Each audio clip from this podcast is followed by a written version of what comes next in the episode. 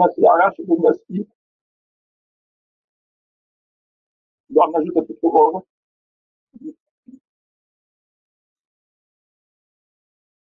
Sper că din punct de vedere tehnic lucrurile merg bine acum. Avem o mică întârziere față de ora la care am dorit să începem întâlnirea noastră, tot pe motive tehnice. Tehnica ne ajută și chiar dacă mai sunt impedimente, le depășim, le trecem. Atunci când mi s-a propus un titlu pentru această conferință care, iată, slavă Domnului, că deși suntem nevoiți, cel mai mulți dintre noi, să stăm acasă, neputându-ne întâlni față către față, totuși putem să comunicăm. Atunci când mi s-a propus tema din această seară, viața creștinului, rodul marilor întâlniri, i-am zis că e o temă foarte îndrăzneață și m-am întrebat dacă uh, viața creștinului este doar rodul marilor întâlniri. Și prima dată, primul răspuns pe care mi l-am dat a fost acela că nu. Viața creștinului nu este doar rodul marilor întâlniri. Pe măsură însă ce am meditat la subiect, mi-am dat seama și că în tot ceea ce noi trăim, chiar dacă trăirile noastre, sentimentele noastre, gândurile noastre, nu presupun niște întâlniri, totuși, într-o anumită măsură, omul este suma tuturor întâlnirilor pe care le are.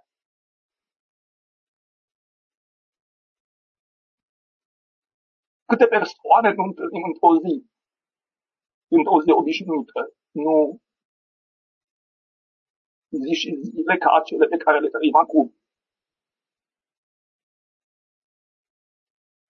În câte din asemenea întâlniri nu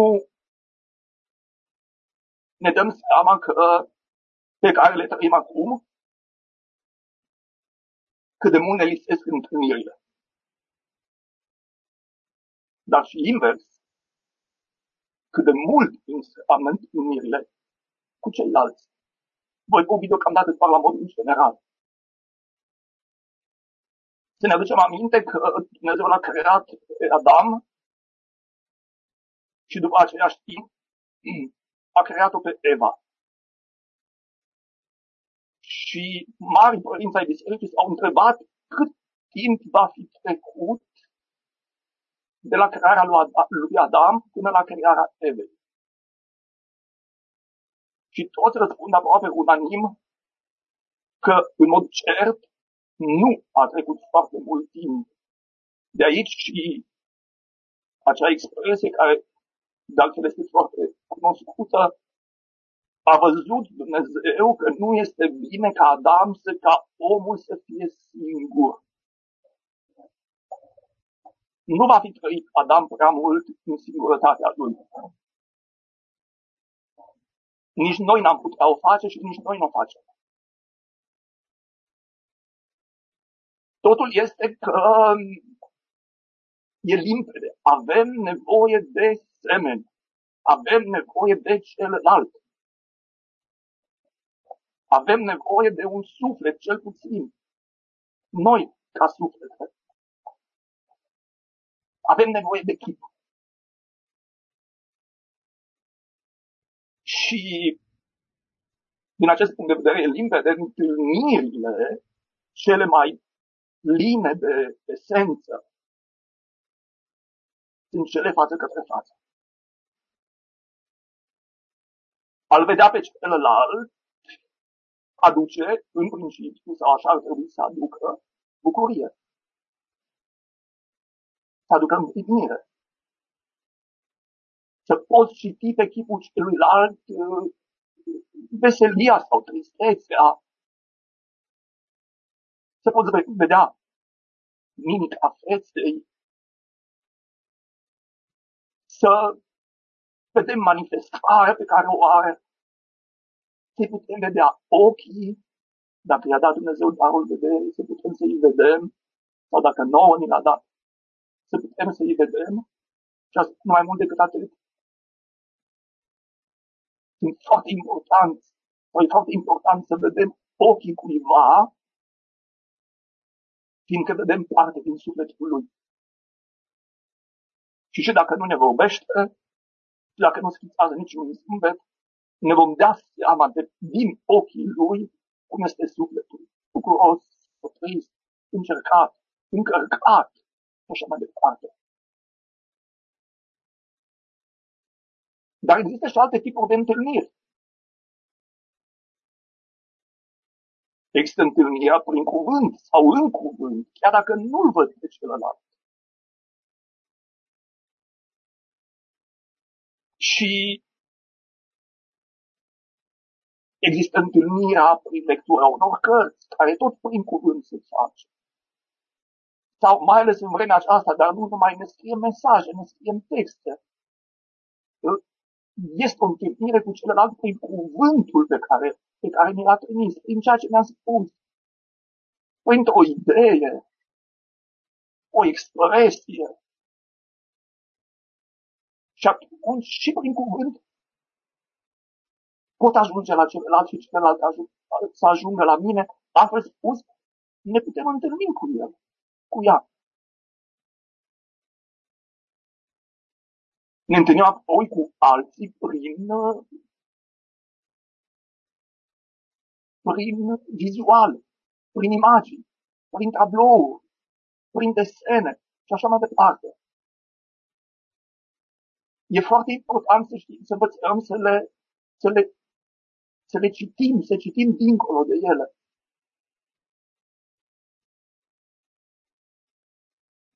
Dar, fiindcă există multe alte tipuri de întâlniri, și pe unele le puteți identifica dumneavoastră, le identificăm noi, fie că vrem, fie că nu vrem, toate întâlnirile acestea, indiferent cât de variate ar fi, toate trimit de fapt la suflet. Toate. Și aici nu mă refer doar la cei care cred, la cei credincioși, ci mă refer în general la întâlnirile care duc de fapt la întâlnirea în Duh, cu Duhul celuilalt, cu sufletul lui. Sigur că trăim în materie ca, ca materie. Noi înșine avem materie și avem nevoie de materie. Inclusiv pentru întâlnirea cu celălalt e nevoie și de materie, de, de văz, de auz, de tipoit, dacă este cazul. Și îl cunoaștem pe celălalt datorită întâlnirilor pe care le avem. Însă, toate, toate duc, de fapt, la cunoașterea, la întâlnirea în Duh, în Duhul celuilalt, în sufletul lui. Aș trece puțin la un alt palier. Există limpede și întâlniri mari. Titlul propus de voi, de către ascultoriști, este viața creștinului rodul marilor întâlniri. Există întâlniri mari, neobișnuite prin ceva anume, care ne marchează. Pot să fie sau poate să fie întâlnirea unei mari personalități și poate că titlul mai ales către aceasta sugerează. Către mari personalități, către mari oameni. Despre care ai auzit sau nu ai auzit, știi sau nu știi. Personalități care, de la care, aștepți mereu să fii hrănit, să te hrănească, să-ți dăruiască ceva care să-ți folosească.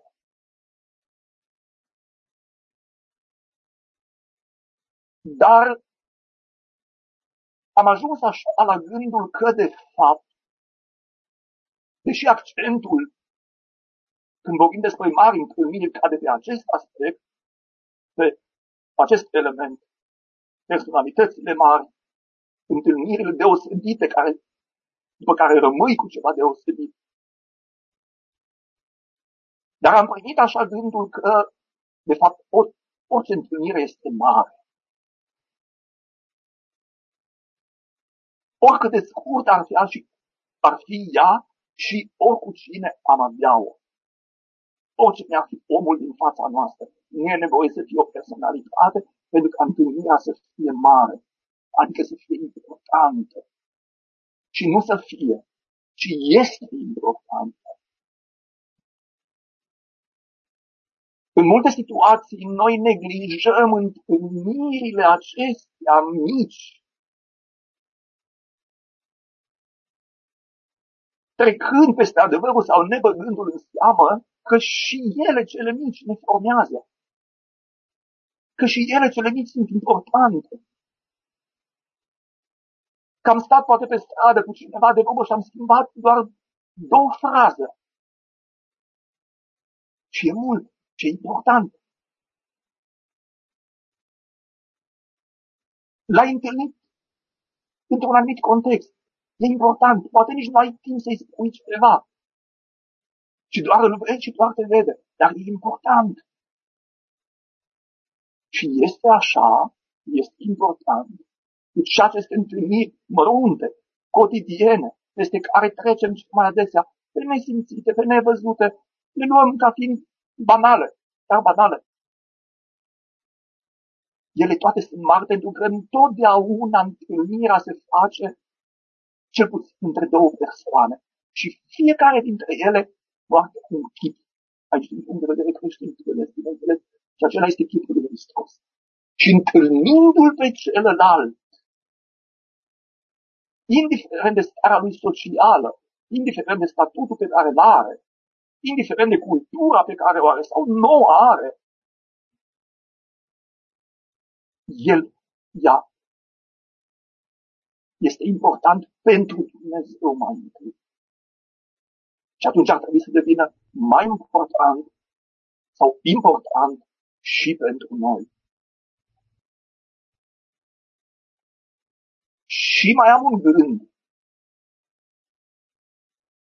Întâlnirile sunt mari, sunt importante, sunt capitale câteodată. Pentru că fiecare ființă pe care o întâlnim, o întâlnim este valoroasă în sine. Are ceva valoros în ea. Fiecare ființă.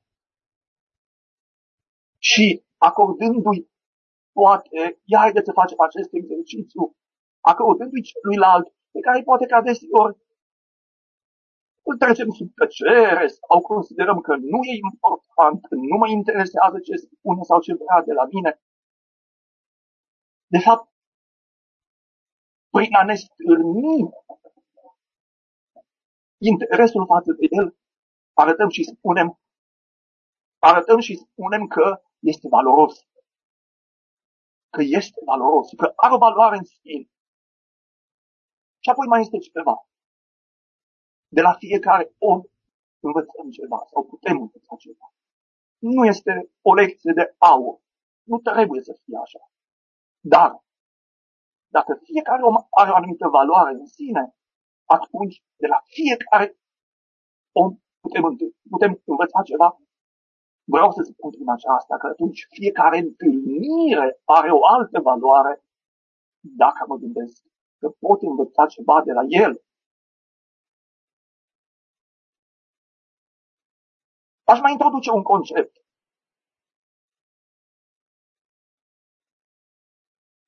Între noi vorbind, ne spunem adesea, eu m-am întâlnit întâmplător cu.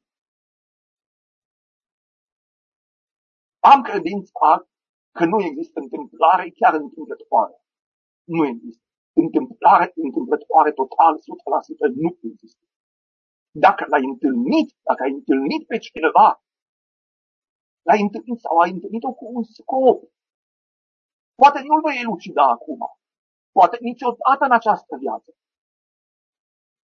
Dar întâlnirea n-a fost și nu este întâmplătoare.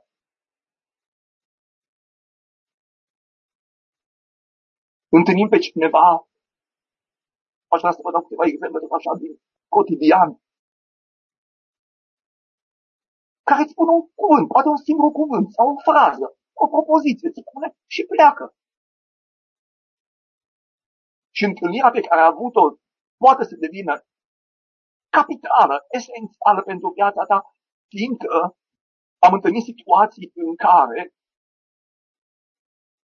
vin oamenii la noi clerici poate mai mult, dar și la voi, la ceilalți, la toți, și ne spun, am primit un răspuns de la cineva, aveam o întrebare sau aveam o trăire, sau aveam o nelămurire, sau eram apăsat de griji, sau eram necăjit.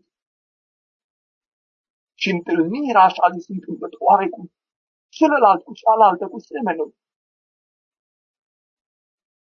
te-a ridicat din starea în care ai fost sau în care cine știe câte vreme ai poposit.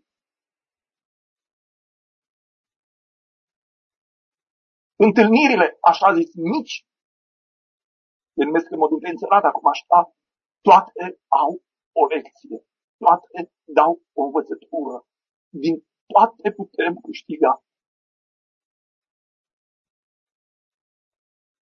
Avem și întâlniri pe care le căutăm. Adică nu sunt deloc întâmplătoare. Avem un parcurs, avem o întrebare și vreau să mă duc până acolo să întreb. Poate aici este mai ales căutarea duhovnicilor, așa prima dată, căutarea lor. După ce i-am găsit. Dar poate și înainte. Îi căutăm.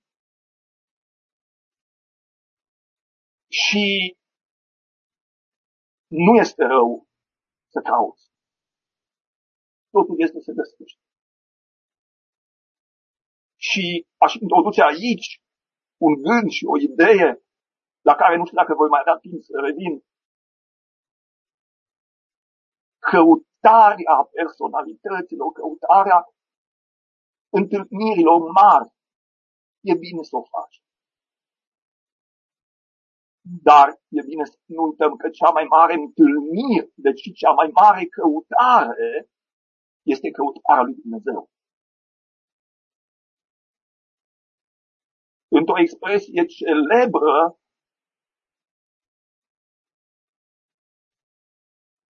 tu Augustin, un mare părinte al bisericii din primele secole,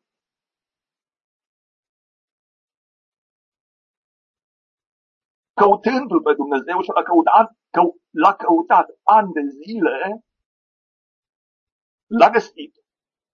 Și scrientura din, din cărțile sale scrie așa, că răspunsul pe care Dumnezeu i l-a dat lui după ce l-a căutat a fost următorul, răspunsul din partea lui Dumnezeu.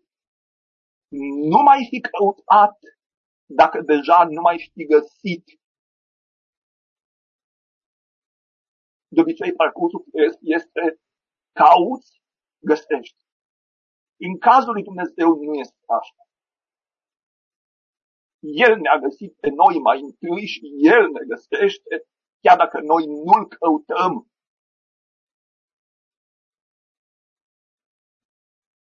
Este motivul pentru care um, toate întâlnirile, într-un fel sau altul, ne îmbogățesc. Viața, mintea, sufletul, iubirea, trăirile pe care le avem. Toată ființa noastră se supune unui, unui flux care vine din întâlnirile pe care le avem. Și aș mai spune ceva aici. Când ne gândim la întâlnirile mari, ne gândim aproape fără excepție la întâlnirea dintre un maestru și un ucenic. De obicei, aproape fără excepție, dar se poate și altfel. Maestru este cel în vârstă, cel cu experiență, iar ucenicul este fără, este lipsit de experiență sau cu una mai puțină și atunci ucenicul merge și întreabă. Vreau un răspuns. Vreau un cuvânt. Și din acest punct de vedere ne gândim că cel mai adesea, și cred că cel mai adesea așa este, ucenicul este cel care primește informația, ucenicul este cel câștigat, ca să folosesc, folosesc un termen uh,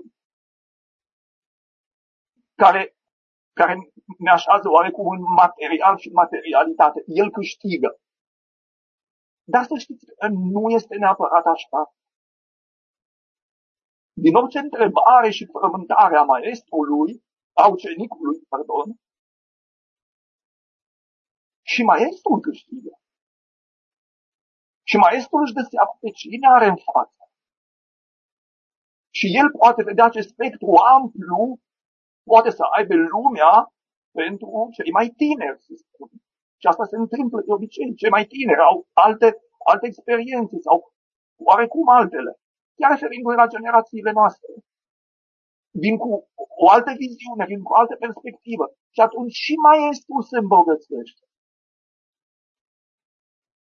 Și maestrul înțelege lumea în care trăiește și chiar va ști ce alte, poate, alte răspunsuri va trebui să dea, poate mai nuanțate, poate mai, mai atente la realitatea în care ucenicul, ucenicii își trăiesc experiența.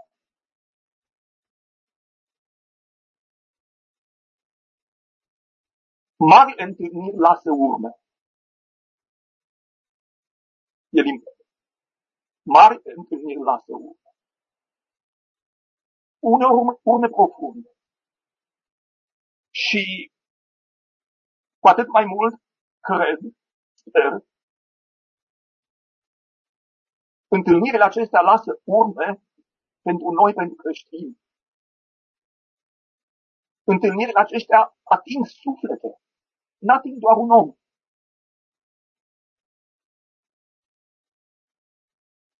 Întâlnirile acestea ajung la alte vieți. Ajunge la viața celuilalt. Ea prin cel pe care l-ai întâlnit ajunge la viața celor dragi ai lui, a familiei, a cunoscuților și așa mai departe. Și întâlnirea aparent, zic din nou, banală pe care ai avut-o, primește un alt rol, un alt rost. Ca și cuvântul pe care îl așezi în întâlnire, în întâlnire sau pe care îl transmiți celuilalt.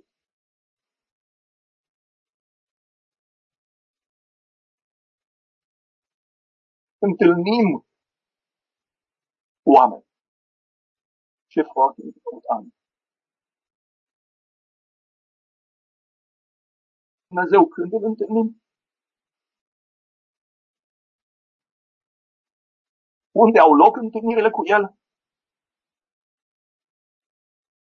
Ne facem timp pentru întâlnirile cu El? Îi dăm lui timp ca să vorbească El mai mult decât noi? Sau noi doar ne plângem și ne văicărim și nu mai auzim răspunsul din cauza alarmei pe care o facem noi.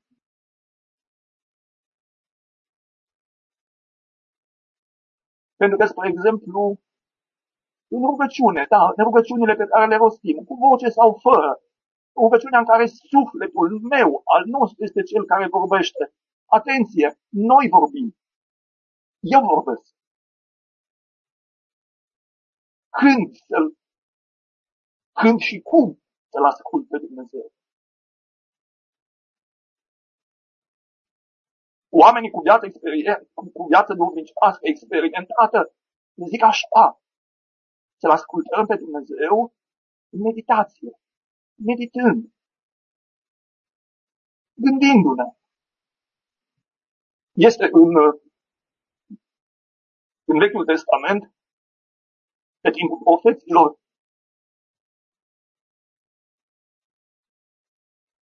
Există o expresie prin care profeții, după ce au înțeles că Dumnezeu vrea să le vorbească, îi zic lui Dumnezeu așa, vorbește, Doamne, robul tău ascultă. Vorbește, Doamne, robul tău ascultă. Pentru că dacă vrem ca întâlnirea reală duhovnicească, firește, cu Dumnezeu să aibă loc. Și noi să primim ceva de la El, să știți că sunt momente în care mai trebuie să și tăcem.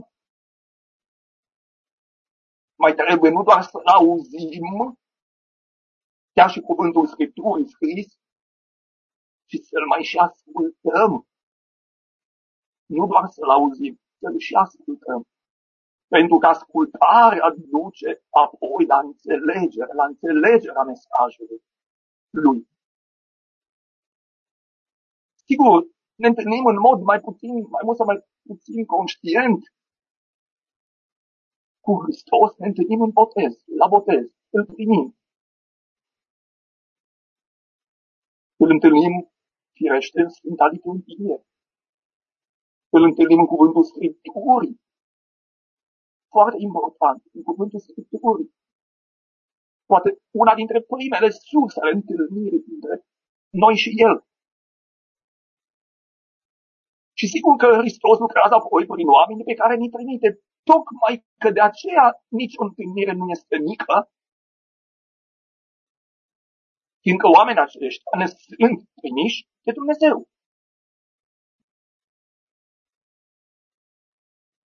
Mai ales atunci când avem nevoie de ei și putem apela la ei și apelăm la acești oameni, atunci ne încarcă. Sigur că sunt și persoane sau sunt și întâlniri care au cu totul altă aură. Nu vreau să mă refer la ele, dar nu au nicio aură.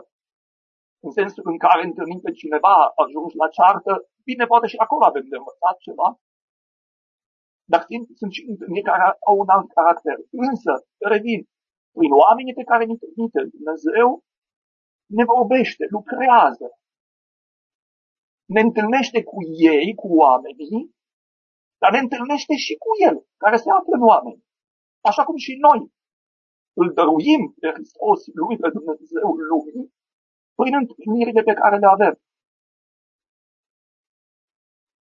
Prin Duh, prin suflet. Puse acestea, acestea, Duhul, sufletul, nu le folosesc ca sinonime, dar le folosesc pe amândouă. Așezat pentru o mângâiere, așezat pentru un cuvânt, pus în fapta cea bună, pus în puterea exemplului. În, în tot ceea ce ține de lucrarea binelui. Prin toate acestea noi îl întâlnim de fapt pe, pe Dumnezeu. Care, care ne cere ne cere nimic altceva decât să ne lăsăm întâlniți pentru ca întâlnirile dintre noi oameni să fie cât mai pline de iubire. Pentru aceasta îl face Dumnezeu pe om. Pentru aceasta venim în lume. Este scopul final. Sigur că altfel spus este mântuirea noastră, dar de fapt este iubirea. Întâlnirea dintre iubirea mea și iubirea lui Dumnezeu. Întâlnirea dintre iubirea noastră a oamenilor. Toate aceste întâlniri nu fac decât să, să să ne facă să înțelegem mai bine sau să mergem mai bine către ținta finală, care este iubirea lui Dumnezeu. Sigur că marile întâlniri ne nobilează, e clar. Ne nobilează, fac din noi niște nobili. Părintele Steiner ar fi spus, fac dintre noi niște gentlemen. După ce gentlemanul suprem este Hristos, pe care el chiar așa îl numește. Deci marile întâlniri ne nobilează. Fac în așa fel încât credința pe care noi o avem și, și porunca iubirii mai ales, să fie operaționale, să lucreze. Să ne transforme și să ne umple de iubire. Nu cred că o să mai am timp să ajung la acel detaliu, dar îl lansez așa în paranteză. Gândiți-vă câte, oare câte dintre întâlniri ne transformă într-adevăr în mai buni, în mai iubitori. La câte din asemenea întâlniri tragem concluziile de rigoare putem să mergem mai departe cu tot ceea ce înnobilează în noi întâlnirea în sine.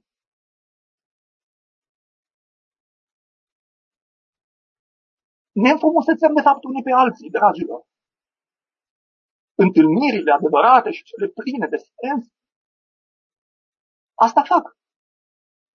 Ne frumusețează. Dacă reușim să facem asta, întâlnirea n-a fost zadarnică.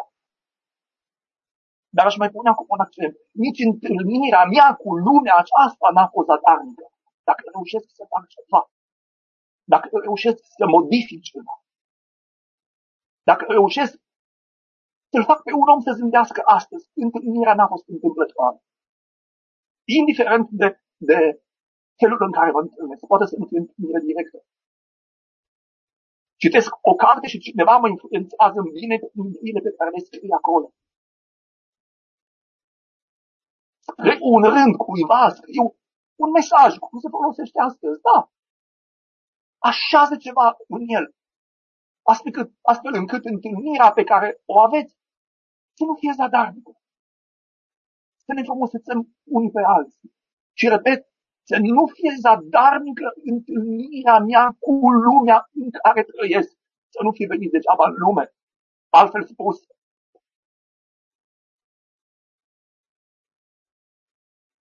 să nu fi făcut degeaba umbră pământului.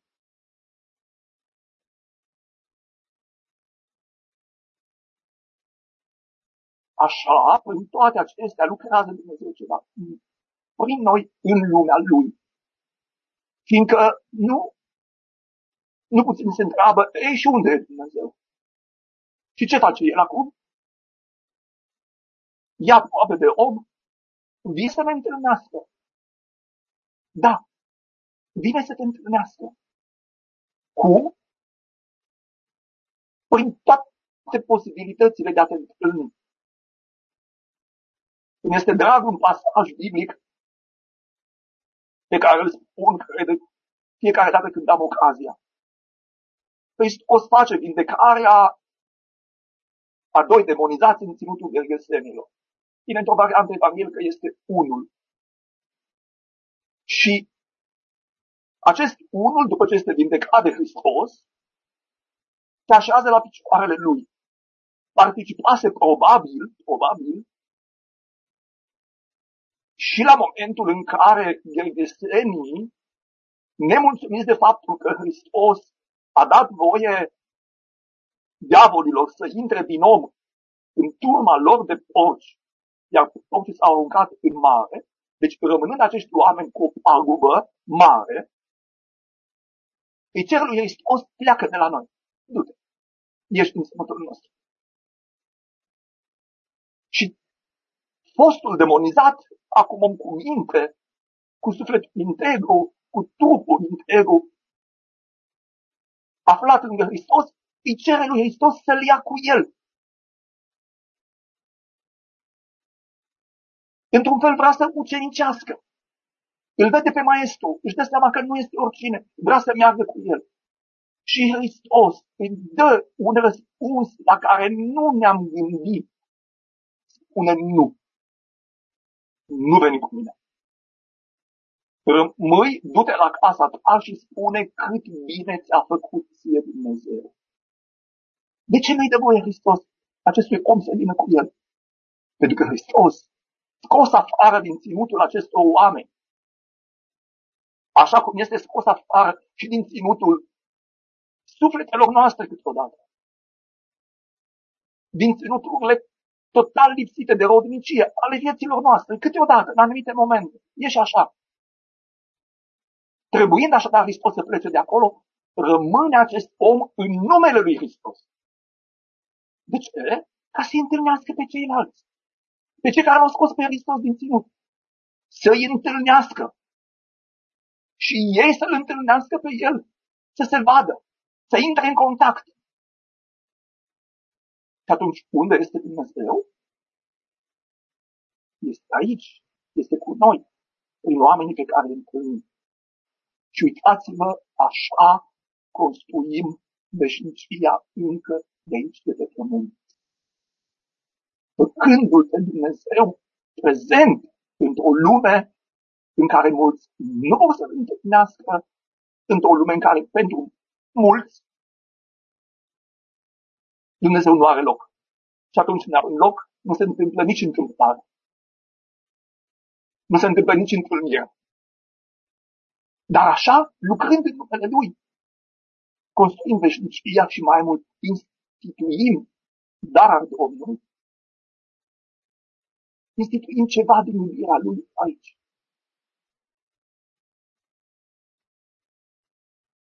Întâlnirile ne schimbă.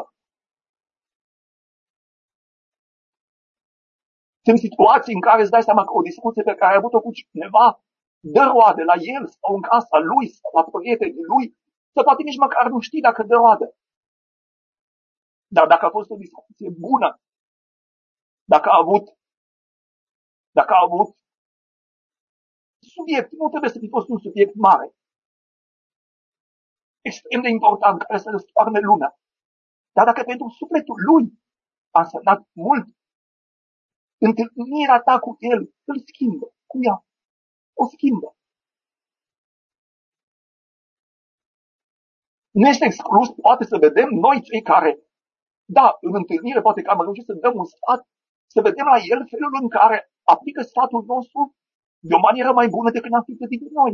Și atunci sunt cu aceasta deja în zona roadelor întâlnirii.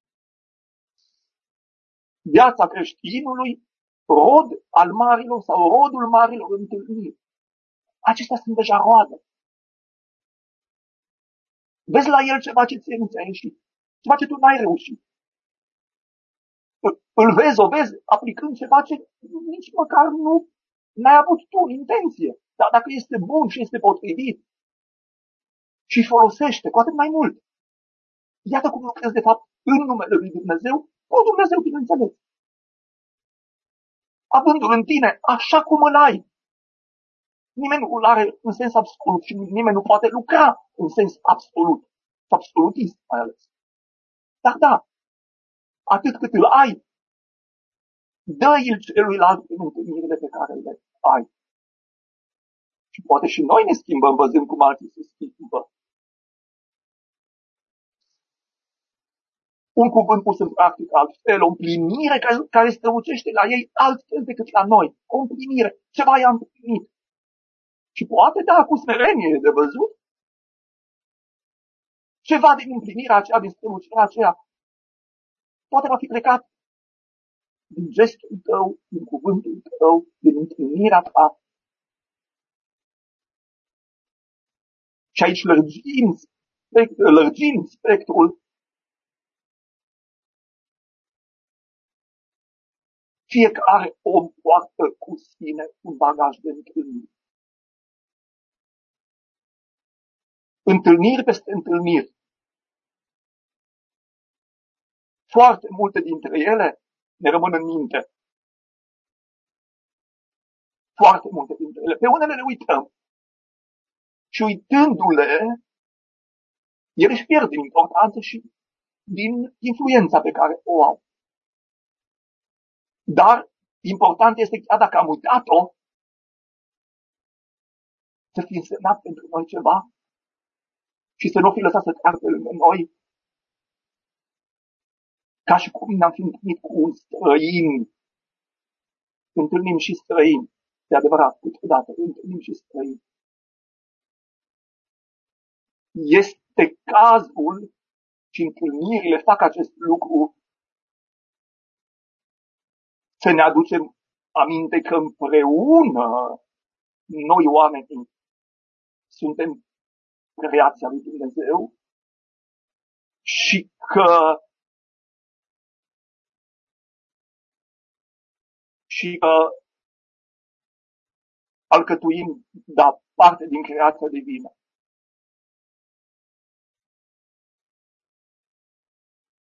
Sunt și întâlniri mari și întâlniri proprii fără, deși mi s-a solicitat acest lucru, sau, da, uh, fără să doresc neapărat la, la uh, viața mea personală, nu prea mult, am avut și eu și avem și noi întâlniri importante care m-au pe care nu știu dacă le-am așteptat. Nu știu. Dar v-aș da câteva exemple pentru a vedea, pentru a înțelege ceva, poate chiar mai mult decât mine, din importanța pe care o au întâlnirile și pentru faptul că, uh, că ne marchează. Trei asemenea momente aș vrea să, aș vrea să uh, aduc în, în fața dumneavoastră.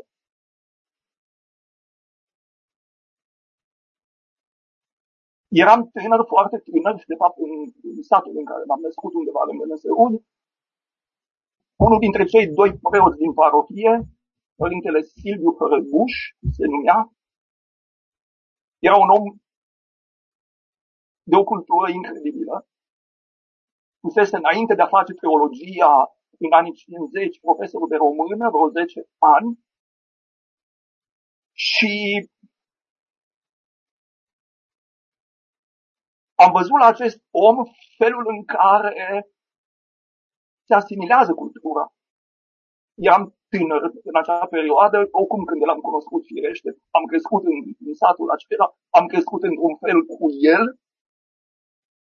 și din punct de vedere religios și educațional religios. Și am văzut cum cita acest om. Deci spune tot citim la fel. Da și nu. Acest om citea orice, își făcea timp pentru ca să citească, avea permanent pe, pe masă, pe biroul lui, sau în noptieră, avea șapte, opt, zece cărți pe care le citea pe rând, dar nu ducând-o pe una, pe fiecare până la capăt. Citea teologie, citea literatură foarte multă, citea filozofie, citea... Um, sigur, era în anii 80, când eu am început să mă ridic și să înțeleg mai bine rostul lecturii, dincolo de lectura pentru școală, da? Și nu se publicau atunci atât de multe cărți cum se publică acum. Deci și arealul lecturilor era destul de restrâns, dar citea mereu. Era avid de cunoaștere. Sigur că astăzi există multe alte forme de a ajunge la cunoaștere, de adevărat. Fără a discuta faptul că uneori sunt uh, tipurile de cunoaștere sunt atât de variate încât nu mai știm care este cunoașterea adevărată și care nu. Dar, prin anii 90 s-a pensionat și a venit la Cluj. Și l-am întâlnit odată, într-o dimineață, eram diacon, de vremea aceea și mergeam la catedrală, la liturghie, într-o duminică dimineață și l-am întâlnit, venea și el. Și mi-a zis, Ștefane, am o temere. Ce temere, părinte? Mă tem că o să mor și nu o să apuc să citesc tot ceea ce mi-am propus.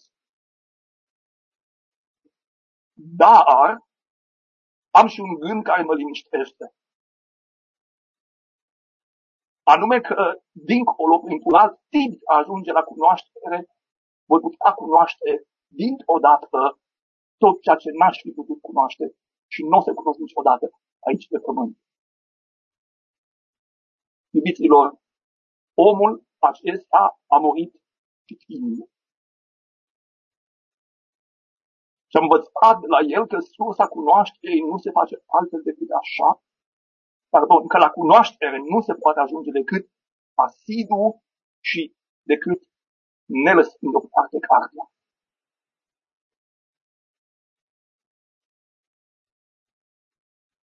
O a doua întâlnire. Nu, mă întorc la Părintele Silviu Hărăguș și am uitat să spun ceva. Am învățat ceva esențial de la acest om. Că dacă zilnic ne, ne hrănim trupul, zilnic e nevoie să fie și sufletul hrănit. Cum? Sigur, lectura e o hrană. Dar nu și începea niciodată, nicio altă lectură din nici o zi înainte de a citi din Sfânta Scriptură, strict pentru suflet, două capitole din Vechiul Testament și două capitole din Noul Testament și își făcea timp și să mediteze la ele. Rana pentru suflet. Transmit acest lucru mai departe întotdeauna studenților de la noi de la facultate, în prima întâlnire pe care o am cu ei și în care ne cunoaștem și în care ajungem să, uh, să ne spunem una sau alta din, din ceea ce suntem și din ceea ce, uh, cum, cum este viața noastră, le spun între altele și acest lucru. Nu uitați de suflet. El nu strigă. E cu minte decât în situații de criză. Atunci da. Citiți zilnic și dacă nu două capitole din Vechiul și două din Noul Testament, dar citiți ceva, aveți lectură zilnic, nu lăsați un cuvânt. Poate n-ai timp să-l citești cu scriptura în mână, Adu-ți la minte în suflet și folosește-te de el. O a doua întâlnire tot din vremea seminarului cu părintele Nicolae Steinhardt de la Rohia. Și l-am cunoscut, era să zic întâmplător, nu, nu deloc întâmplător. Am mers cu unul dintre colegii de seminar la uh, Rohia colegul respectiv era frate de mănăstire acolo și așa l-am cunoscut. Și am văzut la acest om, din nou, o cultură fenomenală, vorbim câteva din străine, șase, șapte limbi, poate chiar mai mult. Am văzut un om, un om um, smerit. Era să zic un om simplu. Și simplu, dar în, în, în, în sensul acela frumos al cuvântului, simplu. Un om smerit. Un om care nu te cotopea cu ceea ce știa. Eu am cunoscut treptat, auzisem de el, că e la mănăstire, auzisem de la fratele acesta. Dar l-am văzut pe Părintele Nicolae în situații extraordinar de, de, de firești. Spre exemplu, nu se ferea să citească pentru cei cât vom fi fost la masă 6, 8, 10 persoane, să citească el mare cărturar. Aveam să înțeleg mai târziu cine e de fapt și ce poate acest om. Nu să fie să citească în, la trapeză în timp ce noi mâncam. El făcea asta. El și-a luat angajamentul că zilnic la ora 12 în miez de zi, el trage clopotul mănăstirii. Era o regulă și este și acum la România. În miez de zi se trage clopotul. Știa cum să, cum să se apropie de tine. Foarte mult. Foarte mult. I-am avut posibilitatea, șansa să zic, să-mi ceară să îl ajut la aranjarea bibliotecii mănăstirii Rochia. Parte din bibliotecă era deja fișată, parte nu. Și am petrecut vara, treceam, câteva săptămâni bune, poate se făcea total o lună, o lună și jumătate, două. Am petrecut cu el în bibliotecă. Era de o smerenie pe care rar mi-a fost dat să Deloc în ultimul rând, tot legat de el, aș vrea să vă mai spun ceva ce am învățat de la el.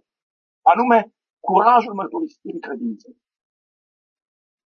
Știa că este o mărit de securitate, îi pusese confiscat în două rânduri, în două variante, de fapt, jurnalul fericirii, știa aceste lucruri.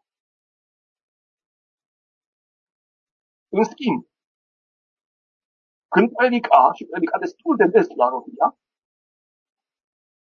dacă avea ocazia, se referea la modul direct, curajos, mărturisindu-l pe Hristos, dar și mărturisindu-și credința împotriva sistemului comunist din România. Vă dau un singur exemplu, poate că unii știți, l-am și folosit în prefața pe care am scris-o eu la, la dăruind pe dobândii volumul de eseuri teologice, de așa zise predici, l-am auzit vorbind, cred că era 87, cred, la mănăstirea Rohia, de sărbătoarea Sfântului Ilie și referindu-se la regele Ahab și la soția lui și la felul în care s-au comportat cu neamul lor întreg, dar și în situații particulare, și credeți-mă, trimiterea era directă la familia Ceaușescu. Curaj. A subliniat de fiecare dată că în fiecare vreme sau fiecare vreme are nevoie de un curaj al mărturisirii. Mărturisiți merit, mărturisiți când se poate, dar mărturisiți să-L facem pe Hristos acolo și în noi. Și cea de-a treia mare întâlnire pe care cred eu că am avut-o, deși au mai fost și altele, a fost și, aș zice, este,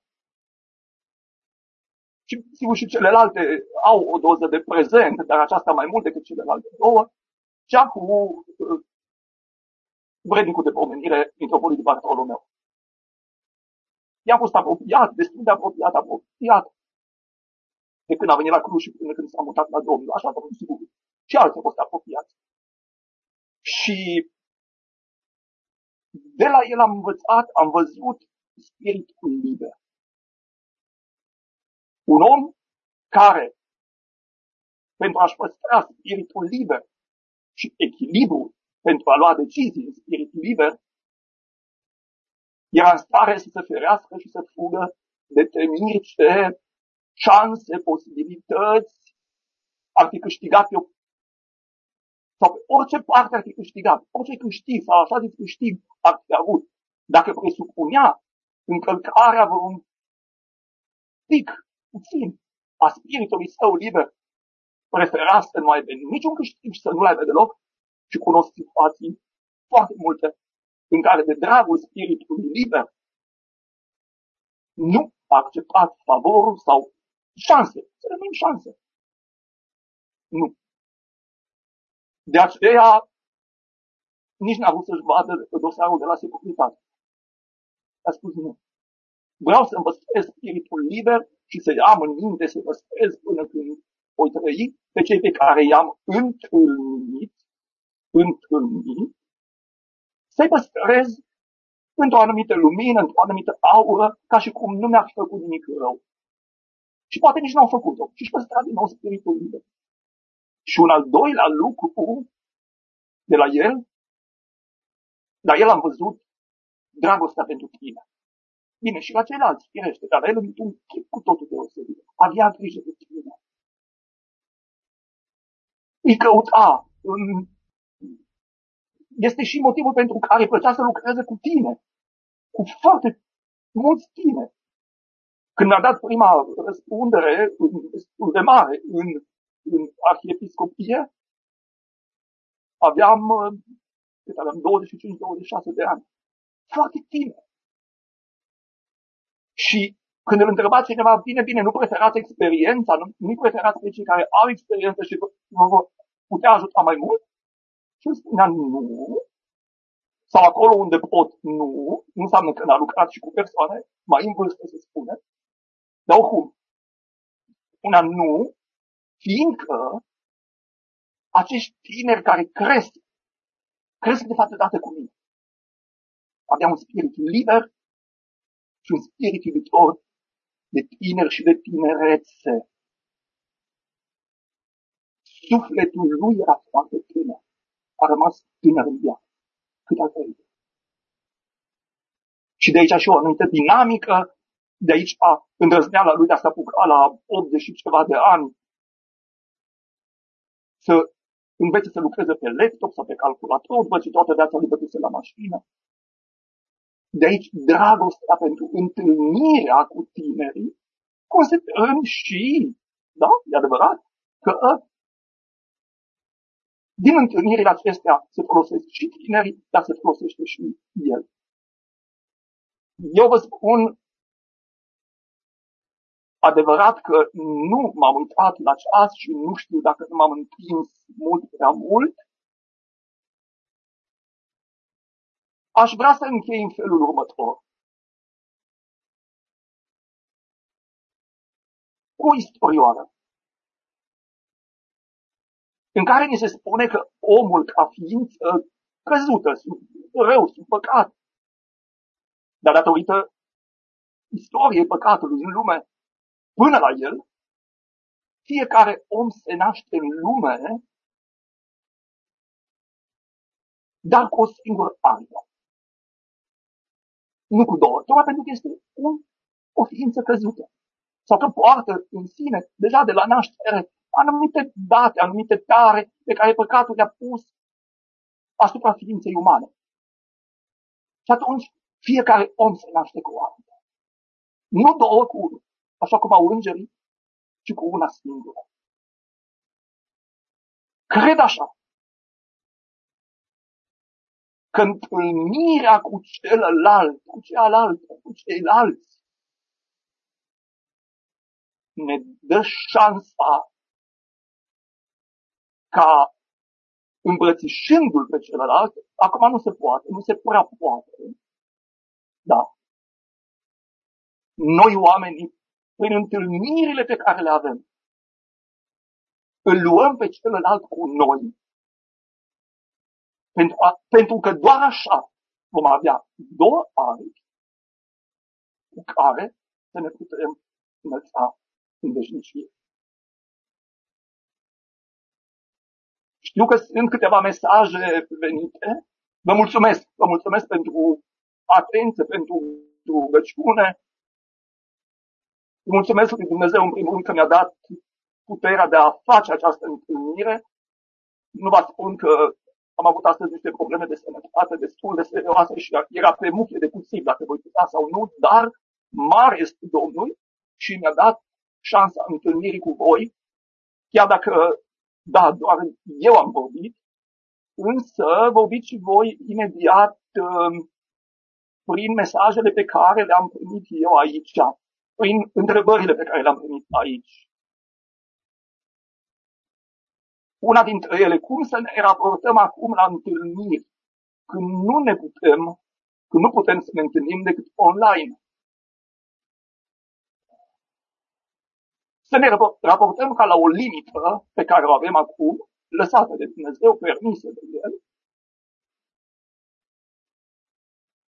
să folosim șansele pe care le avem pentru a întâlni totuși pe ceilalți, pentru a ne întâlni noi cu noi, vorbeam despre întâlnirea în Duh, nu? Întâlnirea sufletelor, întâlnirea în rugăciune, să ne folosim de ele.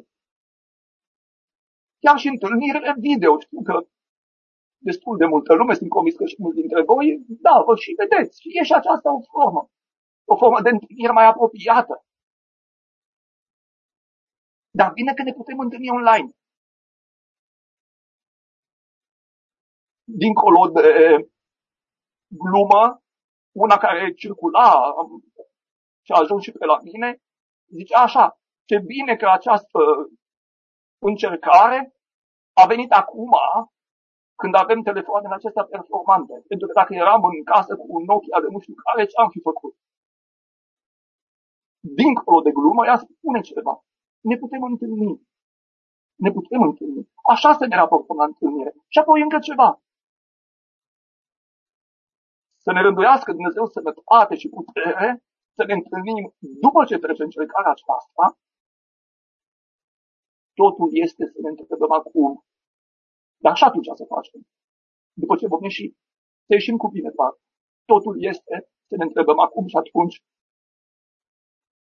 Am învățat ceva din importanța întâlnirii lor pe care, a, pe care abia l-așteptam și pe care acum putem să le facem. Sau invers, haideți, nu ne putem întâlni. Nu așa în mod obișnuit. Trebuie să facem exercițiul de a ne gândi întâlnirile pe care le-am avut. Cum m-au marcat? Ce am înțeles eu din ele? Pentru că aș vrea să vă spun un lucru.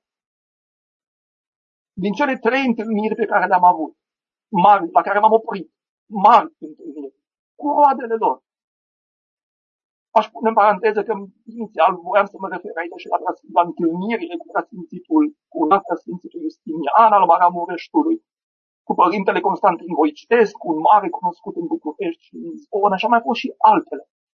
Dar, dar, haideți să ne gândim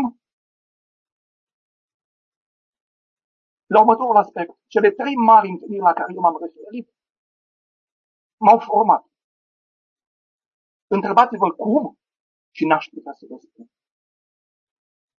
Eu, cele elemente la care m-am referit, la fiecare dintre cei trei mari întâlniți ai mei, le-am extras eu, le-am simțit eu, dar am constatat un lucru, că fiecare dintre ei, și atunci fiecare dintre cei mari pe care îi întâlnim, și aici mă refer cu prioritate la, la personalități, într-adevăr, în mod firesc, te vor forma sau își vor pune amprenta asupra ta fără să te zdrobească.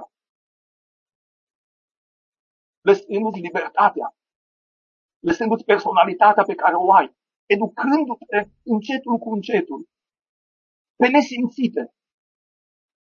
M-a întrebat urmă cu ani cineva care făcea un volum de, de interviu despre Părintele Nicolae Steinhardt, despre cei care l-au cunoscut.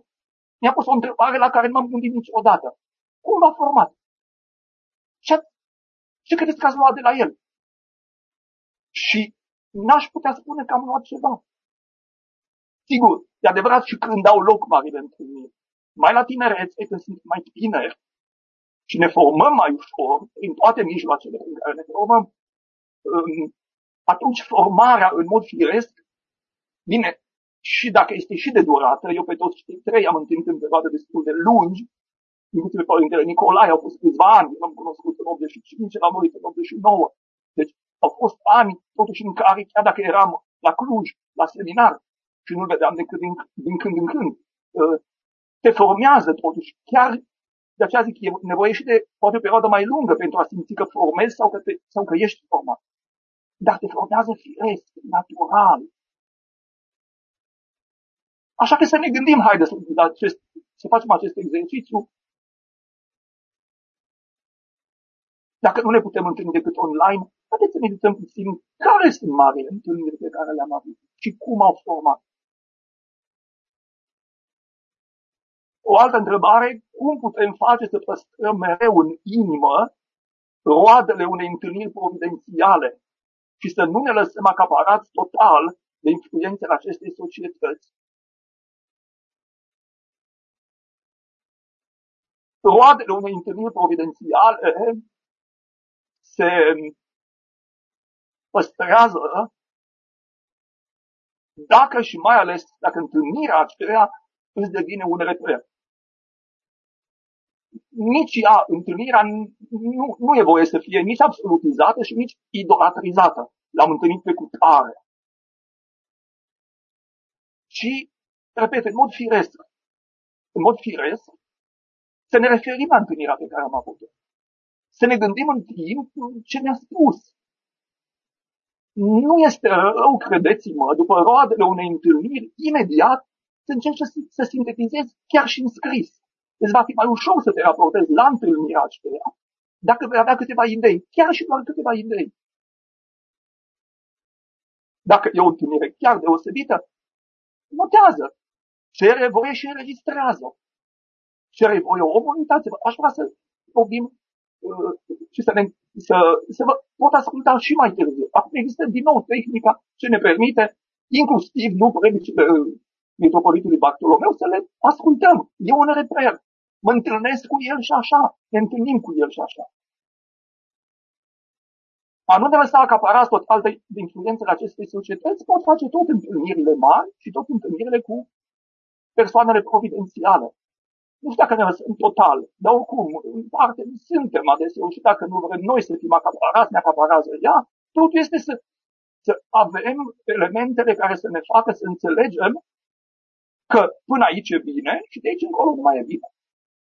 Iar acest, acest culoar, această graniță, acest zid chinezesc, se poate construi și poți vedea și poți identifica și cu ajutorul întâlnirilor, întâlnirilor pe care le am. O altă întrebare.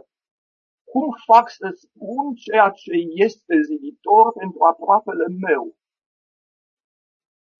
În primul rând, cred că aici este bine și este, e nevoie să vedem că celălalt are nevoie de cuvântul meu. Nu este bine să intrăm cu bocanci în sufletul nimănui. Nu. Dar dacă simt că are nevoie de ceva, atunci să o spun cu toată sinceritatea și credeți-mă, acolo unde este sinceritate, acolo unde este sufletul așezat în sinceritate și în ochiți pe care îi ai și cu care îl vezi pe celălalt, acolo îi spune ceea ce e nevoie, ceea ce trebuie. Deci, adevăr, sinceritate, deschidere. Celălalt, cealaltă, omul de lângă tine, va înțelege când îi vorbești sincer. Va înțelege. Va înțelege că nu-i răul, va înțelege că ceea ce îi spui e folositor, deși sunt niște situații în care persoana respectivă poate să aibă cu totul altă părere și tu îi spui cu totul altceva, poate chiar contrar credinței pe care el ia o, o au. Și atunci e nevoie să o spui. Mai spune-o cumva. Într-un anumit fel. Nu ca și cum tu deții adevărul absolut Nimeni în afară de Dumnezeu nu, nu deține. De aceea Hristos și spune, nu judecați, pentru că nu știm totul. Nu avem tot contextul în care cineva s-a comportat sau a vorbit sau a făcut ceva. Nu știm. Și atunci, chiar dacă e ceva ce persoane respective nu-i va conferi, va înțelege poate chiar că ești împotriva lui, împotriva ei, spune îndrăznește, găsește momentul potrivit, spune-o cu căldură, cu deschidere și mai devreme sau mai târziu va înțelege. Dacă va înțelege. Altminte, e o ființă liberă. Dar eu sunt convins că acel fost demonizat, rămas acasă cu ghesenii, le va fi amintit zilnic prin simpla lui prezență. De faptul că Hristos este adevărul și că ceea ce a făcut Hristos nu este rău. Chiar dacă lor nu le va fi convenit, ei vor fi avut o altă părere și sigur au avut-o. Prin simpla prezență. Uneori nici nu e nevoie să vorbești. Știți? Există acea spusă foarte frumoasă de la Pateric cu un ucenic sau mai mulți, spus în sine, e mai multe variante, care vin la, la părinte, la avă. Și ava îl întreabă pe ucenic, nu mă întreb nimic, nu spui nimic, și el răspunde, ucenicul răspunde, nu, Ava, mi este de ajuns să te privesc. Mi este de ajuns să te văd. Întâlnirea și fizică, bineînțeles, dar întâlnirea în Duh. Și atunci, și simpla prezență a ta lângă el, în anumite momente, mai ales când trece prin suferință, poate să fie întâlnirea respectivă fără cuvinte. Cu mângâiere, un gest sau cuvinte puține. Sunt aici, ai încredere, va fi bine, luptă, mergi. Încearcă, mai încearcă, mai îndrăznește. Și oarecum în continuarea întrebării prime, cum fac întâlnirea cu celălalt să fie ziditoare pentru el și pentru mine? Dacă așez adevăr și sinceritate în, în întâlnire și în ceea ce vă veți spune, va fi ziditor. Va fi ziditor. Dar mai este ceva. În foarte multe din întâlnirile pe care le avem, noi ne vorbim vrute și nevrute. Lucruri care nu sunt importante. Lucruri peste care putea, am putea să trecem. Nu este rău să încep și cu ce zi frumoasă e afară, sau uite ce strălucește soare, sau uite ce floare ai văzut, ai apucat să o vezi. Nu sunt, nu sunt banalități, nu sunt, firește.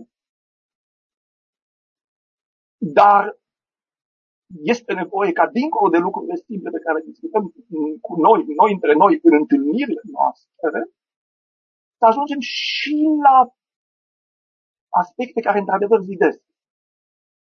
La elemente care să ne folosească. Nici să urmărim întotdeauna, nici cu aceasta nu sunt de părere că este în ordine, să urmărim întotdeauna să spunem un cuvânt care să folosească. Adică să insistăm pe acest Oare ce îi spun acum? Oare, oare ce așez în cuvintele mele? Sau oare ce subiect să, să discut astăzi? Gândiți-vă la modul foarte sincer. Câți dintre noi, mergând la biserică, sigur, acum nu se poate, se va putea din nou. Și auzind un cuvânt, reascultând liturgia, participând la liturgie, bineînțeles, ascultând o predică, ascultând liturgie, câți dintre noi le mai discutăm sau pentru câți dintre noi aceste subiecte, aceste teme devin, după ce am ieșit din biserică, cu pace să ieșim, în pace să ieșim, le mai discutăm cu cineva. Asta apropo de zidire. Da, putem să facem de așa manieră încât nu ostentativ, ci firesc, să ne, să ne obișnuim cu un fel de a fi în care și prin care și datorită căruia, într-adevăr, să ne zidim unii pe alții, să ne zidim unii pe alții. Părintele Nicolae Steinhardt îi plăcea foarte mult, îi plăcea scriptura în, în integralitatea ei.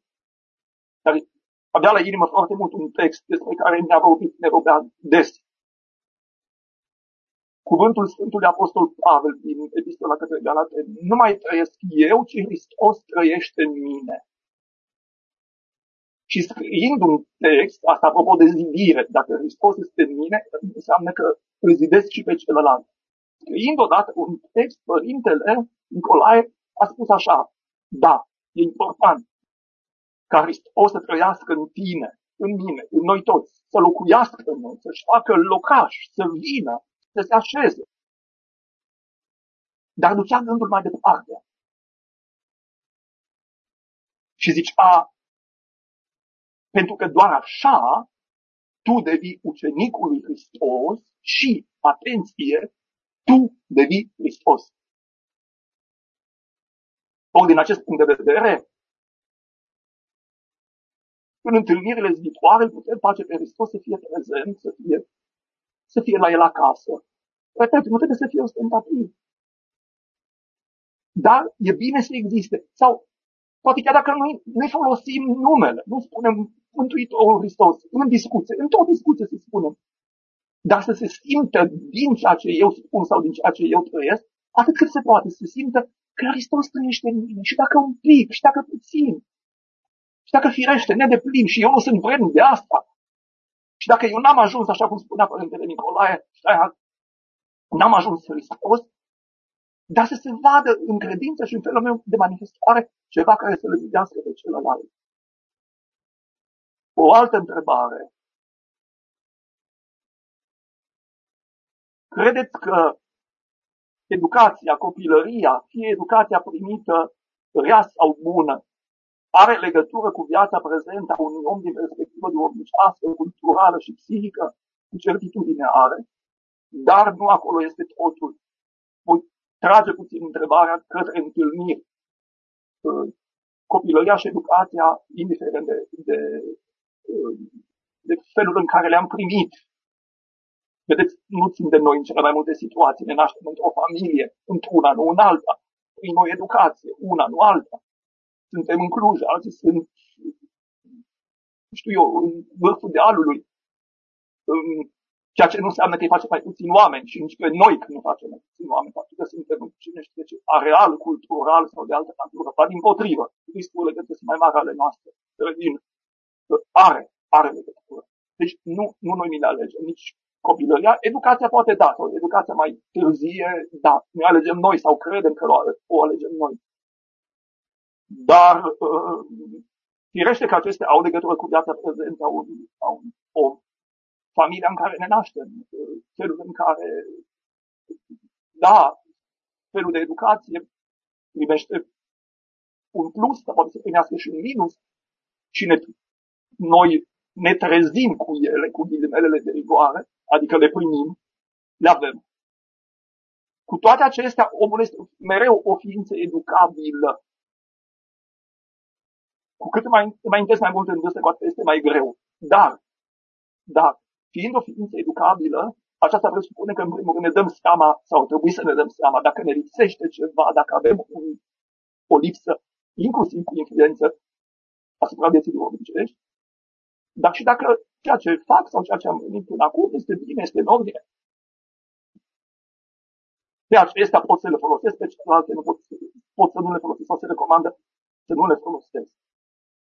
Sunt importante și acestea, vedeți, influența copilăriei și educației asupra întâlnirilor pe care le avem. Sunt importante. Nu e de aici, de acolo, pardon, să poți putea o discuție despre o bibliotecă întreagă. Nu, am exagerat. Despre un autor. Despre o carte. Cu cineva pe care l-ai întâlnit. E un subiect de întâlnire. Poate să fie chiar ziditor. Și atunci ține așadar și de educație. O altă întrebare, cum ne raportăm la oamenii pe care îi considerăm ca fiind un model pentru noi, pe calea de mijloc, pentru a nu cădea în extremități. Să nu fim nici habot, nici, nici nepăsător. Cu certitudine ni se întâmplă și ni s-a întâmplat tuturor să avem întâlniri să avem întâlniri uh, de care nu ne dăm seama, de importanța cărora nu ne dăm seama.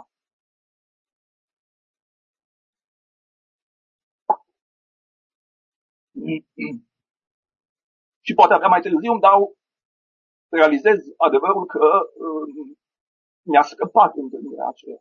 Nu nimic, vine alta. O să vină alta. O să fie altă ocazie. Poate, cu, poate nu cu aceeași persoană.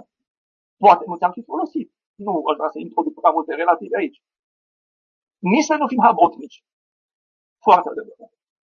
În multe situații suntem uh, avem tendința ca după ce am cunoscut o persoană, aș lua din nou, nu știu, haideți zice, un mare duhovnic, da? Să-l vizităm și să mergem și să-l considerăm unicul. Unic este cu certitudine. Dar să-l considerăm și singurul. Ceea ce e greșit, oricât de mare ar fi cineva. E greșit. Nu avem voie să fim, să cădem în, în plasa aceasta a habotniciei ca relație a noastră cu cineva.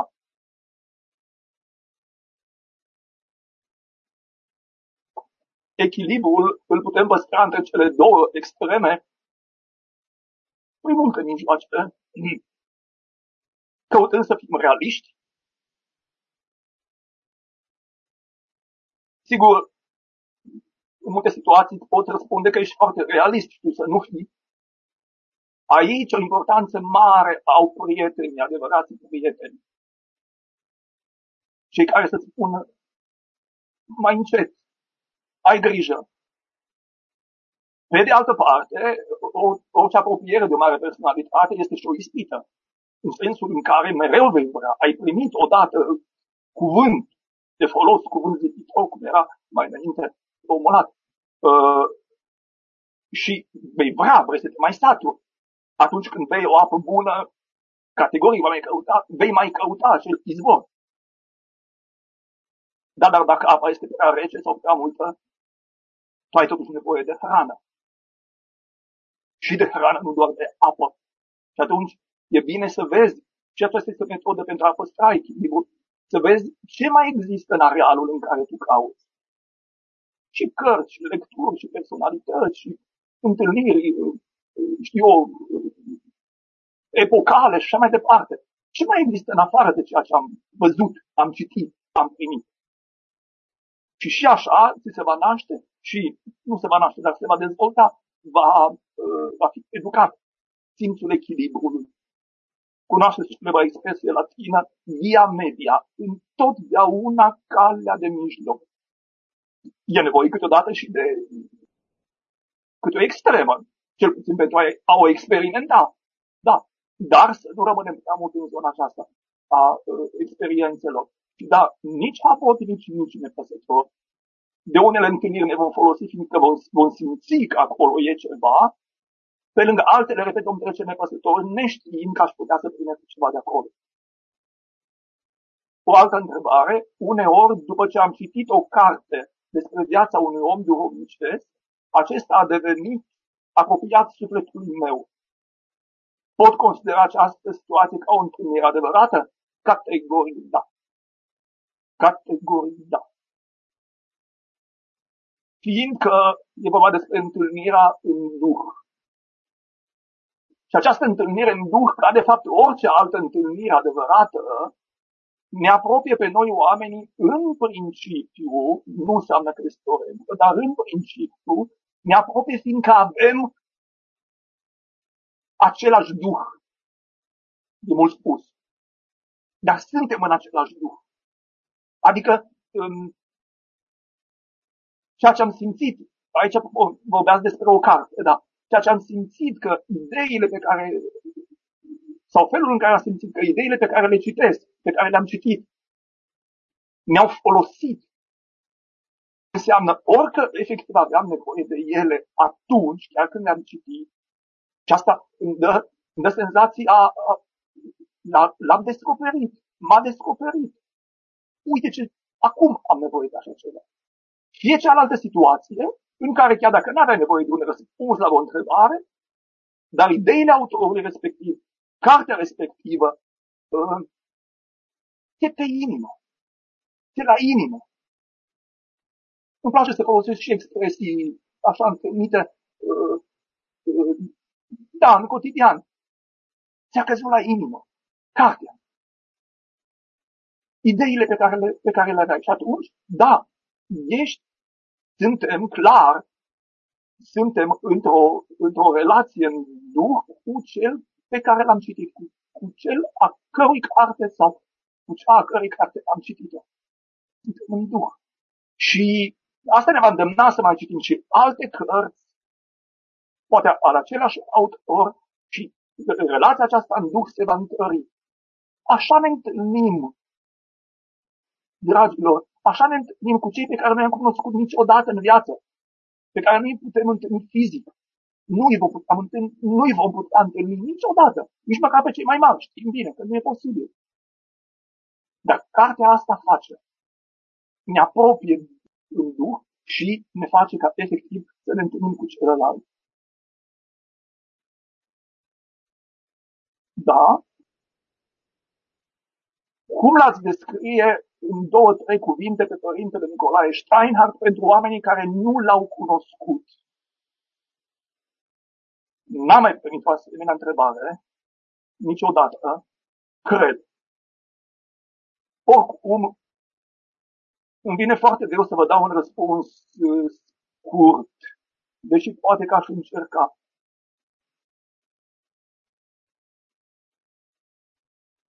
L-aș descrie așa un om.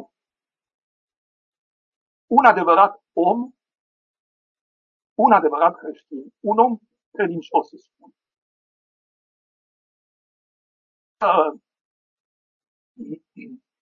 Fără excese, în credință, totuși cu îndrăzneală, a fost un om al îndrăznerii, Am mai amintit câte ceva din, din ceea ce am găsit eu la el. Smerenie. Da, mai am ceva de adăugat aici. Bucuria. Un om al bucuriei și al optimismului. Cum? Chiar nu știu dacă mai întâlnit. Se bucura din orice. Îi plăceau pisicile și vă închipiți că un om la 70 de ani se juca cu pisicile. Se bucura pentru faptul că a, a reușit ceva, firește și pentru asta. Dar în același timp, nefiind neapărat un om practic, pragmatic, să mă aduc aminte și asta am spus de mai multe ori, s-a bucurat ca un copil când într-o, într-o zi, în bibliotecă fiind, era vara, pișam, mi s-a plâns și într-adevăr a dat dreptate că uh, o serie de reviste de format mare, format înalt, erau A3, cam așa, în format A3, uh, erau puse pe rat pe orizontală și nu pe verticală, așa cum arată regulile biblioteconomiei. Și el le știa, le știa. Și a zis, frate Ștefane, nu știu ce de făcut, nu știu cum facem. Și m-am uitat așa puțin și am zis, da, părinte, scoatem unul dintre rafturi. Era părinții cu uh, niște șurube piulițe. Scoatem unul dintre rafturi, era raftul metalic, raft metalic, și le scoatem afară și le punem în revistă. Pierdem un spațiu pe orizontală, dar le dăm revistelor respective viață și nu împlinim și nemulțumirea. Adică, a, nu se poate așa ceva. Nu există. Nu mi-a spus nimeni că s-ar putea. Și dânsul se odihnea la amiază, după ce luam rânzul, uh, și văzând eu că el este dus, m-am dus, am adus niște șurubelnițe, niște lucruri acolo și am scos raftul afară și am pus revistele. Nu ne-am mai întâlnit în acea zi, nu mai știu pentru ce, nici el cred că nu intrase în bibliotecă, dar a doua zi dimineață, după liturghie, care la Rovia se încheia și se încheie peste săptămână cam la ora 8, în fața bisericii, sărea de bucurie când pe un picior, când pe altul, spunând Părintele Stareț, Părinte Stareț, în mănăstirea noastră s-a produs o minune. Ce minune, Părinte Nicolae? Părintele Stareț era obișnuit cu, cu așa, nu, cu, nu se știe la ce să te aștepți de la Părintele Nicolae. Ce minune, Părinte? Uite, aveam acolo reviste. Și cineva a făcut o minune. Mi-a pus revistele în picioare. S-a bucurat ca un copil. Dar ca un copil s-a bucurat. Creștinul e omul bucuros și omul bucuriei și și al optimismului. El ne și spunea nouă celor mai tineri, um, spunea creștinul adevărat nu are voie, n-are voie să fie pesimist. Trebuie să fie optimist. Optimist e cu trebuie. Dar de ce, părinte? Pentru că Hristos a înviat. Și cu asta încheia orice răspuns. Așadar, cam așa l-aș prezenta pe Părintele Nicolae și, și da,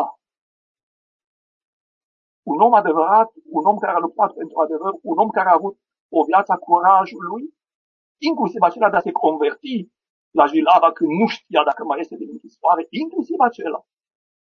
Sigur, așa nu era decât un răspuns final la întrebările pe care el și le pusese deja din foarte, foarte tinerețe, din, din, din tinerețea uh, uh, chiar a primilor ani. Da, oarecum o întrebare care vine în continuare. Dacă am dorit și noi să-L cunoaștem pe Părintele Nicolae Steiner în scrierile sale rămaste sau a altor persoane din viața lui, ce scrieri ne-ați recomandat să citim? Două sunt esențiale. Două sunt esențiale. Nu atât pentru a-L înțelege pe El, cât a ne înțelege pe noi. Și cele două sunt jurnalul fericirii, un jurnal pe care el l-a scris și după aceea a fost confiscat și neștiind în vremea comunistă, în anii 80, neștiind dacă va primi înapoi, l-a rescris din memorie, sigur, există diferențe, dar nu l-a scris motamă fără să aibă nimic, pentru ce memoria de acest om. Deci jurnalul fericirii. Scurt spus, jurnalul fericirii este cartea care te aduce la credință prin cultură. Dincolo de faptul că este un, o lucrare biografică a lui și înțelegem lui viața. Dar am întâlnit nenumărați oameni de cultură și unii dintre ei deloc comozi în sfera credinței, dar poate chiar critici, pe care Părintele Nicolae îi convertește, i-a convertit și îi convertește pe jurnalul fericirii într-o carte rămasă de la el. Și cea de-a doua este um, dăruind de dobândii, um, volumul uh, de predici e numit, cuvinte de credință, uh, dar uh, e de fapt, sunt eseuri teologice, din nou, actul de credință, um, căldat în actul de cultură, dar și luminat de actul de cultură. Și atunci actul de cultură primește altceva un act de cultură la, la ce mă refer, la orice varietate. Părintele Nicolae, fiind un optimist uh, uh, incurabil, vedea peste tot binele. Primea cărți cenzate sau dacă nu le primea la bibliotecă, se apuca și citea. Găsea orice, orice bine, binele cât de mic, în orice numelă, în orice roman. Și mi-am adus aminte de o întâmplare, de o altă întâmplare cu el. Era la biblioteca mănăstirii Rochia un dulap întreg de broșuri, uh, cred că fuseseră publicate, se publica în anii 50-60, de mici romane polițiste, mici nuvele polițiste. Și într-o zi l-am întrebat, Părinte Nicolae, în, în, în biblioteca unei mănăstiri, atâta nuvelă și roman polițist, polițist, Părinte, vă închipuiți? Și s-a uitat așa zâmbind la mine și a zis, ei, frate Ștefane, știi de ce? De ce?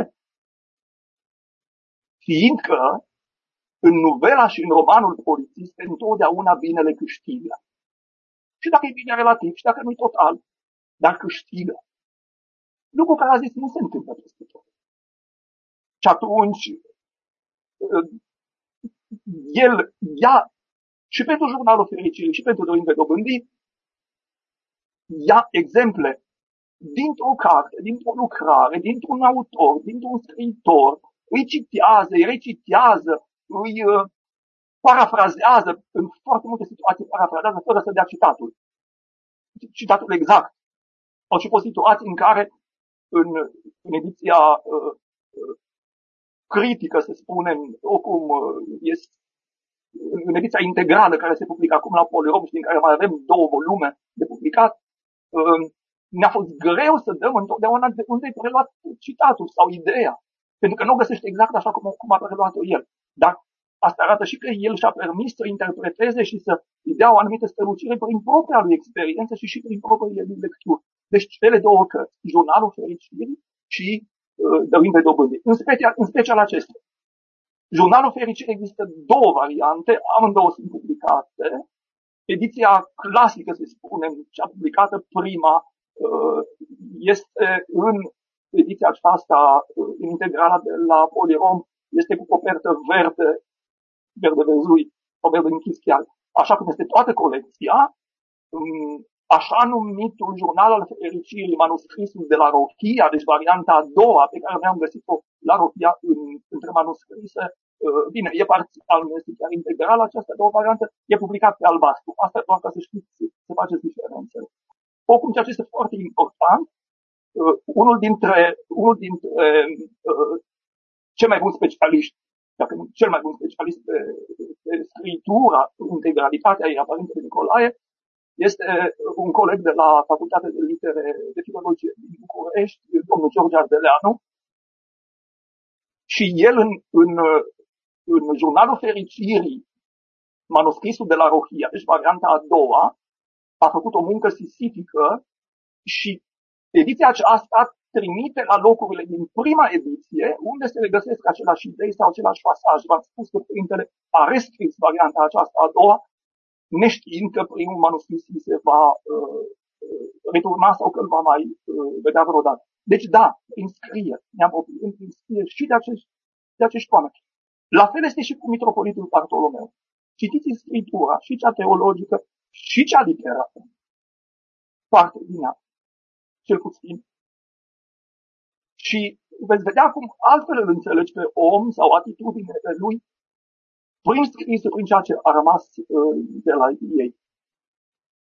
N-aș putea, astăzi, bine, aș putea intui doar un răspuns posibil la întrebarea care urmează, care erau metodele de a face față torturii și suferinței la care Părintele Nicolae apela în timpul, în timpul detenției. Bine, el și alții. Este clar actul de credință actul de credință. Părintele Nicolae nu vorbea despre ceea ce a suferit. O singură dată ne-a spus o întâmplare de la Gherla. Atât. Atât. Nu. Prefera să le lase în sufletul lui și le considerau cum trecute, considerând, atenție, că a ieșit folosit din închisoare. Cu certitudine a ieșit mai întărit în credință această categorică. Categoric. Dar, în același timp, a mai ieșit cumva. A înțeles că una dintre metodele de a rezista în comunism în general, și sunt convins că și torturii sau suferinței, dacă această metodă era posibilă, era aceea, este expresia lui, de a râde în nas securiștilor, cel puțin când erau, când erau urmăriți, atât după ce fusese în libertate. Jovialitatea lui îl făcea să, să fie efectiv la propriu un copil câteodată. Râdea în nas securiștilor. Veneau, veneau pe la România, noi cunoșteam, știam de unde vin, el se plimba nestângerit, ba, poate le mai adresa și câte o întrebare. A fost totuși uimitor modalitatea în care, cu toată securitatea care l-au urmărit pe toate căile, el a reușit în anii 80, când se știa, securitatea știa că a scris jurnalul fericirii, uh, a reușit, uh, n-aș putea să vă spun acum exact anul, să trimite în străinătate la postul de radio Europa Liberă, celebru, unde, unde se aflau uh, Monica Lovinescu și Virgil Leon ca prietenii lui de o viață. Și acolo, la, la, la postul de radio, se citea din jurnalul Fericirea. Securitatea nu știa cum a reușit să-l trimită le râdea în nas. Este și aceasta, și această metodă. Sigur, nu atât cu privire la tortură și la suferință. Suferința e de multe feluri. La suferință poate că da, poate că da, reușim câteodată și așa. Adică ne luând o serios, chiar dacă te doare, dar trecând așa mai pe lângă, adiind-o puțin. Da, o întrebare cum v-ați simțit având oportunitatea de a trăi pe lângă asemenea personalități profunde din punct de vedere cultural, dar și duhovnicesc, precum în altul Bartolomeu și Părintele Nicolae. Cum m-am simțit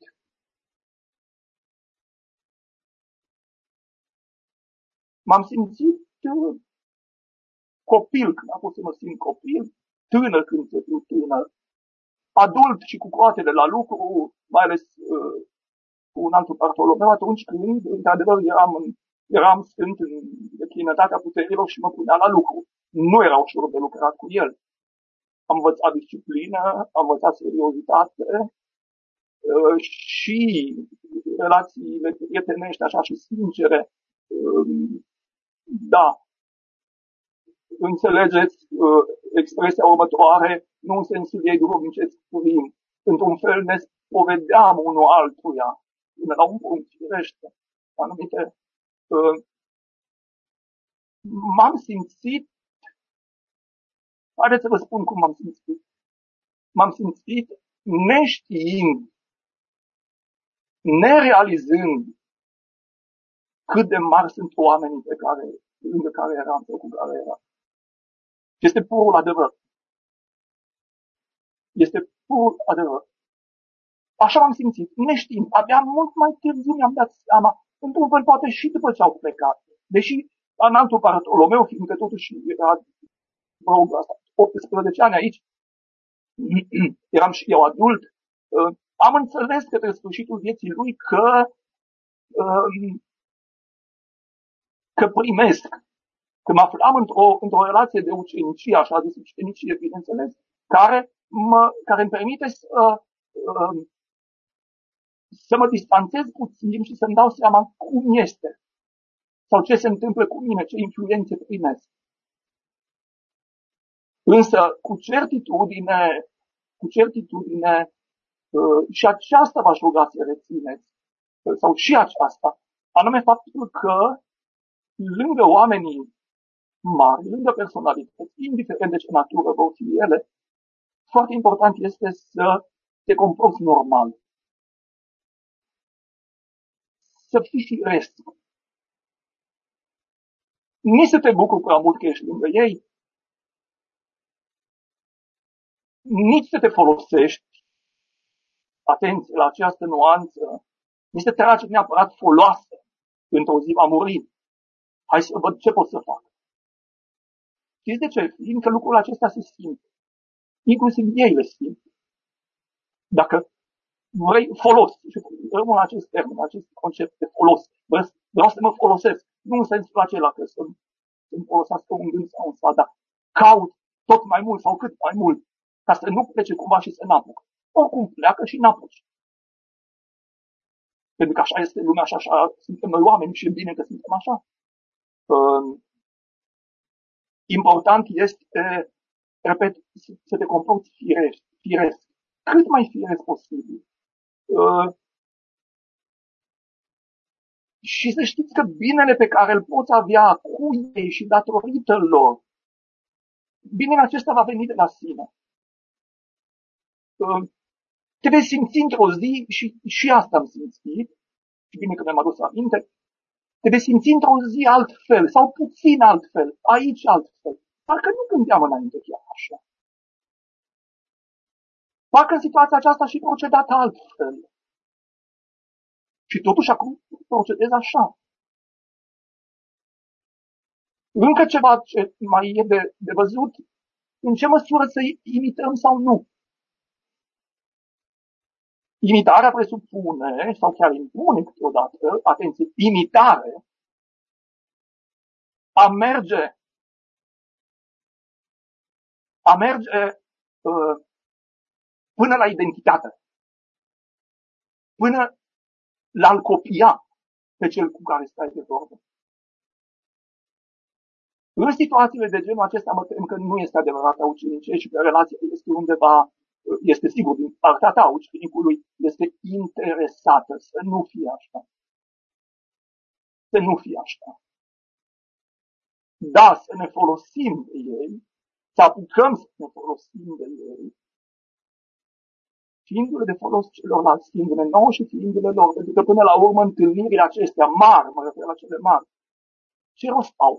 Să te întărească pe tine, să poți să le fii celorlalți. Și, și uh, să, să fie într-adevăr folos pentru tine, în sensul bun al cuvântului de data aceasta, adică să-ți folosească, să fie, să fie, da, am nevoie, acel am nevoie, îmi trebuie apa, îmi trebuie fântâna, dar în același timp te folosești și pe ceilalți inclusiv și în ideea și în gândul de a lăsa și pe alții să se bucure de ei cum te bucuri tu. Nu sunt ai tăi. Sunt ai noștri. Și atunci, și foloasele pe care le avem să fie, da, bidirecționate. Pe de o parte către mine, pe de o parte către ceilalți. Pentru că atunci, într-adevăr, într-adevăr, personalitatea celui pe care lângă care suntem, idolatriza, nici nu vom copia uh, mergând până la identitate. Bine, nu e posibilă identitate, dar oricum, mergând foarte mult în zona aceasta, și vom deveni noi înșine prin ei. Aici este taina întâlnirii. Să devii tu prin celălalt. Nu, și nu doar prin acesta. ci prin toți cei pe care îi întâlnești. Ei, de fapt, te ajută să devii tu. Așa cum și noi, prin întâlnirile pe care le avem, îi ajutăm. După putința și neputința noastră și pe alții să devină ei înșiși. Să vadă cu adevărat cine sunt și ce pot. Și ce pot. Ies puțin din întrebarea aceasta, fiindcă mi-a venit un gând pe care am uitat să-l pun la inimă. Mai lipsește o întâlnire, bine, lipsesc mai multe, dar una foarte importantă din cele pe care le-am spus, nu mă refer la întâlnirile mele cu personalități. Haideți să ne dăm seama și să conștientizăm cât de bine este să ne întâlnim și noi cu noi înșine. Eu cu mine, sunt tu cu tine însuți sau însuți. Adică să ne, să ne întoarcem și la noi, mi-am adus aminte acum de acest aspect, fiindcă întotdeauna al întâlni pe celălalt, a vedea în el ceva ce, ce te poate marca, ceva de care să te folosești în sens bun, pozitiv. Și a nu vedea în tine ce este și cum este, întâlnirea cu noi înșine, e foarte importantă. De obicei, întâlnirea cu celălalt ar trebui să fie un resort, chiar o cauză, poate, pentru întâlnirea cu mine însumi. Și aici, din nou, putem pune meditația, uh, uh, meditația noastră asupra noastră și asupra vieților noastre, asupra tot ceea ce facem, am făcut sau facem. Cred că mai era o întrebare și aici m-a părat că era ultima primită de la colegii uh, care uh, au organizat întâlnirea. Părinte, există jurnalul fericirii în ordine cronologică la vreo editură? L-am citit acum mult timp și nu l-am înțeles prea bine. Aș vrea să-l recitez, dar cred că m-ar ajuta dacă ar fi în ordine cronologică. Nu știu cine întreabă. Ordine cronologică va fi doar dacă îl puneți dumneavoastră în ordine cronologică. Așa a fost scris de către Părintele Nicolae în mod intenționat. Și varianta a doua este la fel. Dacă vă folosește, singura variantă este aceea de a lua dumneavoastră și a identifica cel puțin pe ani, să zicem, cel puțin pe ani. Intenția lui a fost uh, aceasta, fiindcă, fiindcă um, el nu a vrut să scrie biografia. I-am scris-o noi, au scris-o alții, o scriem noi. Am identificat fel de fel de lucruri care nici nu apăreau pe nicăieri sau despre care nu se știa nimic și uh, le-am pus într-adevăr în ordine cronologică. Dar tocmai fiindcă el era un jongleur al ideilor, așa și-a văzut și viața. Ați văzut? Este în închisoare, după aceea este în tinerețe, după aceea este plecat în Franța, după aceea e venit, după aceea, deci toate aceste, această lipsă de cronologic